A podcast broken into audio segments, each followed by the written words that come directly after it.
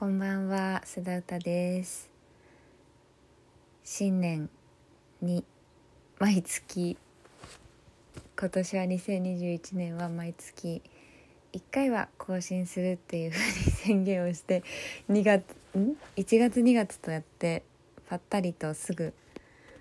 継続ができなくなりまして。ちょっともう宣言するのはダメですね。本当に。すいません。ごめんなさい。もう反省してます。ずっと更新しなきゃっていう頭でいっぱいん？頭にはあったんですけど。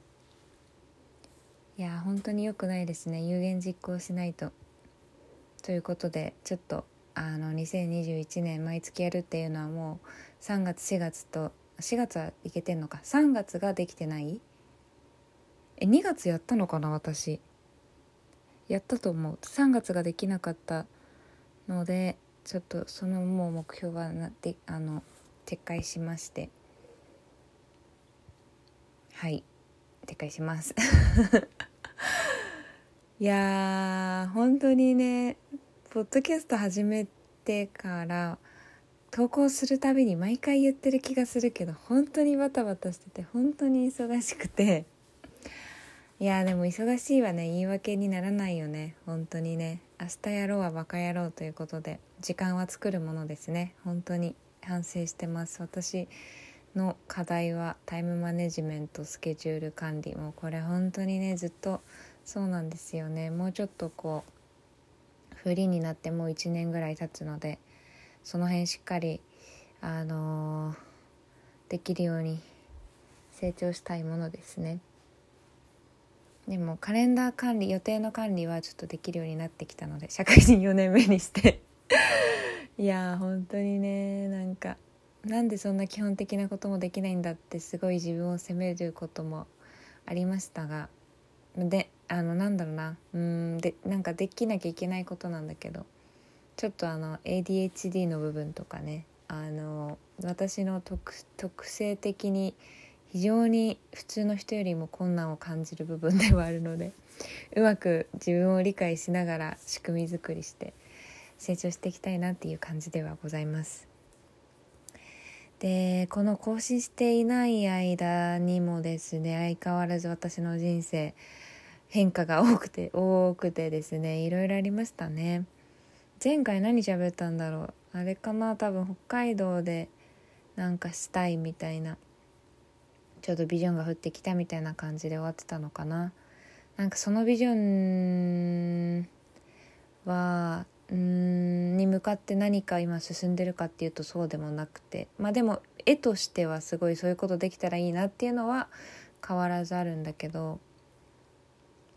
今はねえっ、ー、と3月末で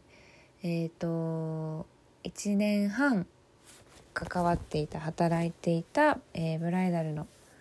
クレイジーウェディングを卒業しましてですねえっ、ー、と美容のメディアのコンテンツ作成の仕事がもう結構大きい軸としてそれはねもうずっと1年ぐらいやってるんだけど、えーと、そこをメインとして引き続きやっていてでクレイジーやめたブライダルをやめた部分が今度ですね4月から新たに新しくお仕事が始まりましてこれちょっと言っていいのか分かんないから伏せておくんですけど外資系企業の、えー、多分聞いたら誰もが知ってるような外資系企業の CEO のインタビュアーと,、えーとまあ、通訳というか翻訳というかなんかそういうことを記事書くみたいなこととかなんかその辺のお仕事をですね新たにあの1年間の契約で一応あの始めることになりました。でこれを始めることになったきっかけっていうのは本当に全部私そうなんだけど、まあ、人とのご縁というかあのたまたま別のモデルの案件でご一緒させていただいた方があのコーディネーターさんみたいな方があの私が英語できることとかを知ってくださっていて、まあ、この案件が来た時に私のことを多分第一早期してくれて、まあ、お声がけいただいてっていう流れですね。で私英語と中国語を一応喋れるんですけど、まあ、そんなもうすごいプロって感じじゃないんですけどなんかやっぱりちっちゃい頃から語学に対する思いだったりとか、まあ、すごいそこにそれに一番こうなんだろうな時間でいくとあの多くを割いてきた人生でやっぱりパッションもあることだし好きなことでもあるからあのそのなんだろうな、ま、留学の経験もあるしね。なんかその海外みたいな部分とか語学みたいなのをやっぱり仕事でも使えたらいいな。ただのこれまでの若い時の経験として終わらせたくないなっていうのは、まあ、ぼんやりとずっと思っていてでもなんか別に通訳士の勉強したわけでもないしビジネスレベル完璧なわけでもないからいや普通に考えてこれ仕事にするってこれでお金を稼ぐって無理だよなみたいな感じで思ってたんだけどまあなんかその別に完璧なじゃないということも理解していただいた上でこういうふうにね大きい企業さんの案件でしかも CEO の方がね外国の方だから英語でのコミュニケーションもう本当にビジネスで英語を使うっていう夢があのこういう形で叶っていや本当に感謝だなと思ったし正直ねハードな部分とか自分のこうなんだろうなキャパキャパオーバーというか能力以上に求められる部分とかがあったりしてきついねそんな簡単な案件じゃないんだけどちょっとすいません今夜スキンケアをしながら 撮っておりますが。そうだから簡単ではないけどでもなんかすごく夢だったというか思い描いていた理想がこう今現実になっていることが本当に感謝であの大変なこともありながらも頑張らせていただいている次第です。なんかスキルっていう部分はまあ大事なんだけどそこよりもなんかこう人間関係構築能力だったりとか人柄みたいな部分とかっていうのをなんかこう考慮した上で私にお願いしたいっていう風に言ってくださってそれってすごいありがたいことだなと思って。ね。なんか私の人生は本当にありがたいというか恵まれてるな人に恵まれてるなっていう感じです。ございます。あとはえっ、ー、とこれはちょっとまだ正式には決まってないんだけどあの声を使った仕事もしたいと私ずっと思ってたのね。でこのポッドキャストがすごくしっくりきてて自分の中ですごい好き続けてるのも、まあ、ちょっと更新頻度は問題ありですけどなんかやっぱりうん自分の声が多分好きなんだろうね。なんかっていうとすごい変な人みたいだけど。声が好きっていうか何なんだろうな。なんかこううーん、まあ、表現っていろんなこう方法があると思うんだけどやっぱり言葉っていうものが好きだし自分の名前もね紐づいてはいるんだけどなんかこう発せられる音とか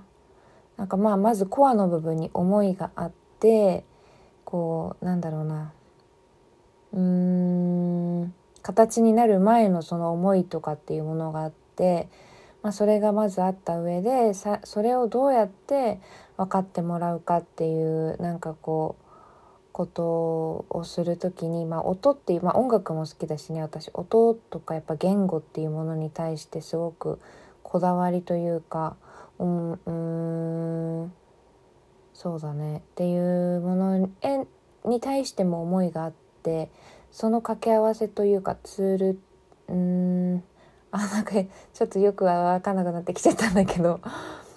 なんだろうな。とにかく言葉に発する言葉っていうものをすごく大事に思っているから、まあ、書き言葉もねあのすごく大事なんだけどやっぱ音の音の伴うその言葉というものに対して重みを感じていて大事にしたいなって思うことだからこそそれが仕事にできるってすごいあの素敵だなって思っていてで、まあ、歌うことも好きだしアナウンサーになりたかった過去もあるから純粋に多分その思いっていうのもまあそうなんだけど自己表現もね。でも自己表現とはまた別軸で純粋にそのツールとして自分の声だったり持っているものがあの使うことができるっていうのはなんか結構一つ目標というかだったんだよね。例えば司会のお仕事 MC のお仕事してみたいとか、ね、MC はこの前あのちょっとだけ3.11のイベントでさせていただいてそれもすごいありがたい機会だったんだけど、まあ、ちょっと全然ねうまくできなかったんだけど。で今回そのナレーションのお仕事これもまた友達経由であの案件をちょっとこう声かけいただけてそれがなんとこのポッドキャストを聞いてなんか向いてるんじゃないかって思ってこう声かけてくれたっていうね。だからやっぱなんかどうやってつながっていくのかさ正直わかんない。経験もないし資格もないし別に勉強したわけでもないし。でもやっぱり好きでこうやってこうポッドキャストで発信を続けていたことでそれがたまたまねあの知ってもらえて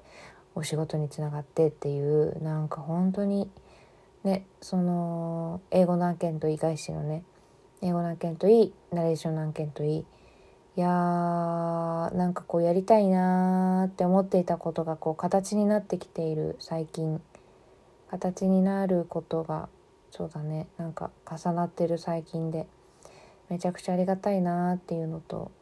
これまで私が、ね、やってきたこと。別になんかこう逆算的な思考でそれをその仕事ゲットするためにポッドキャストやってとかっていうのは全く考えてなかったけどでもやっぱりうーんそうだね。そういう純粋にやっぱり好きだからその好きを仕事にしてきたら最高だなっていう本当にそれでしかないんだけどだからその自分の好きをお金に関わらずとりあえずまずやってるとか継続してるとかあとはやっぱり人とのつながりをすごい大事にしているからこそどっちのね案件もいただけたって思うとなんかやっぱりそのシンプルにその2つだなっていう自分の好きに正直にいることと人とのつながりを大事にすることっていうまあすごくね当たり前というかよく言われることではあるんだけどそれが改めて私のなんかこう生き方だなとも思う最近でございます。はい仕事面はそんな感じ。でですねちょっとここ最近はちょっと人間関係でなんだか心が久しぶりに忙しいというか。うーん。まあなんかね人間関係はやっぱり相手がいることなのでここではそんなにすごいふわっとしか喋らないんだけどまあ人間関係って難しいよねっていう。なんかフリーになって自分らしくこう生きてある程度自由もあるし誰といつ何をするかみたいなものの自由度が非常に上がって生きやすくある意味ねそういう人間関係のストレスとかともうあんまあのほとんどなく過ごしてきたここ最近なんだけど久々にねちょっと人間関係で悩みまあちょっとそれもねあの恋愛だったりもするんですけどうーん。なんか難しいなーって思ったしこれは別に何かがあったとかっていう話ではなくなんか最近考えてることいろんな人の話とかも聞いてて思うのはなんか結婚私ね結婚はしたいんですけど付き合うは別にそんなにねあんまりハードル高くないと思うんだけどこの観点からいくと。結婚私は付き合いたいわけではなく結婚がしたいからより考えるんだけどなんか結婚ってさやっぱり責任も伴うしずっとずっとっていうかね、まあ、一緒にいることをこう覚悟して決めることじゃないですか。ってなった時になんかまあおたねもちろん完璧な人はいないしお互い完璧じゃない状態で結婚して、まあ、結婚してからも完璧になることはないんだけど人間は。でもなんだろう、まあ、一緒にね成長していくっていうような、まあ、ことだとは思うんだけどなんか全うんそうやって2人で歩んでいくことを決意する前にで2人の問題とか2人でどうしていくの前にまず自分の中にいろいろこう解決しないといけないというかうんそれは何だろう結婚する前に必ず解決しなきゃいけないって言ってるわけでもなくなんか相手にいろいろ求めたり相手のこと考えたりする前にまず自分の中にすごくこの人間関係とかまあ恋愛関係とかをしていく上で、まあ、恋愛関係もね人間関係だから人間関係って言うんだけど人間関係をする上で自分のね課題ってそれぞれあるなって思っていてねなんか私はそれにすごく気づかされた最近だった。それは何だろうな。友情関係とかでもねすごくあの気づかされたところが最近多かったんだけど私はやっぱ思っていることの本当にコアの部分って誰にも言わないんだなっていう気づきがあって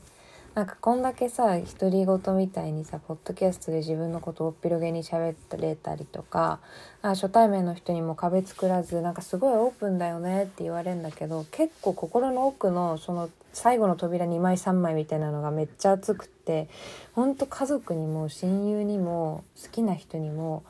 見せないんだな私っていうのがすごいなんとなくねそのそういうのは感じてたけど自分の中でも。本当にそうなんだなって思って。なんかうーん事象とか状態とかなんかそういうものは全然超オープンに言えるんだけどなんか自分が今どう感じてるか嫌とか特にネガティブサイドのこと好きは別にそんなにためらわない言えるんだけどポジティブなことはね。なんか嫌だとか不安とかうーんちょっと違うって思ってるとかなんかそういうものをなんだろうね。これ家庭環境とかいろんなトラウマももしかしたら影響してるのかもしれないんだけどその場の平和っていうものをあまりにも重要視する性格がゆえにちょっとでも荒波立つこととかなんかこうその場とかその人との関係において若干のね若干でも自分がネガティブ要素を持ち込むことに対してすごく抵抗感を感じてそれを避ける傾向があり結論そういう負のものっていうのは自分の中で消化してしまうっていう癖がものすごいなんかね深くあるんだよね。なんかそれをすごいそれが結構人間関係を深めていくっていうなんかまあちょっと仲いいぐらいとか、まあ、そこそこ仲いいぐらい結構仲いいぐらいは全然そこを出さずにねうまくやっていけるんだけどマジで深めたいとかなんかこううん心を裸と裸でぶつかり合うとか深め合うみたいなことのレベルまで持っていこうとした時にそれがすごい障害になってるなっていうのはめちゃめちゃ感じてうんなんか苦しいうまくいかなくて苦しいこととかもあったりね。まあでもねなんかそれは私あの本当に親友と呼べる親友というかもう家族みたいなねすごい大切な友達がいてその友達にもようやくそういう自分を認めてなんか話すそこのことについてこのテーマについて話すことができたのも本当に最近でなんかねうん他の人にとまあ誰にとっても難しいことではある簡単なことではないと思うんだけど私の場合そのハードルが異常に高くていやーっていうねなんかそういう気づきがあったのとそこはやっぱりもっともっと乗り越えていきたいなっていう気持ちではありますね。そんな感じかな。そう。で4月16日27歳になりまして誕生日はね本当にいやーいい誕生日だったな。去年の誕生日がすごいオンラインのねいろんな友達ミックスでやったパーティーでそれがすごい私にとって大きな起点というかきっかけとなっていろいろなんだろうな。ねこう去年1年が開けていった感覚があった最高なバースデーという記憶だったんですけどそれをもうね上回る企画をしまして私のバースデーっていうよりかは私のバースデーをにかこつけて理由を理由にしてちょっとやりたかったスナックというか人と私の好きな人と好きな人マッチングするみたいな。まあ好きな人だを、ちょっとそれ言うとなんか語弊があるからな。あんまりあれだけど。なんかそれ気本当に気使わないちょっとこうこことここマッチングしつなげたいなみたいな人とかを集めてなんかこうコミュニティとかどうどこでいつ出会ったみたいなの全く無視して本当に最近会った人も古い友達もみんなミックスして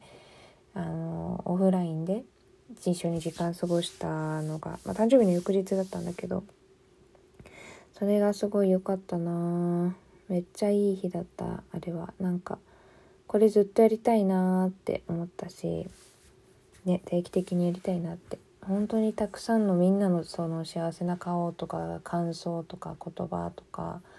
なんか後でももらってその場でももらってなんかうーんすごい深い回でしたね。そんな感じでまあちょっとまたね気ままに更新をしたいと思いますよ。うん。そんなこんなでした。ありがとうございました今日も聞いていただいて。なんかあのあんまり大広げに告知更新したよとか告知せず聞いてくださった方とかいつかたまに思い出して聞いたら更新されてたぐらいの感じでいっかなと思うのではい静かにあの始まり静かに終わりたいと思います。何言ってんだかもう分かんないや。またね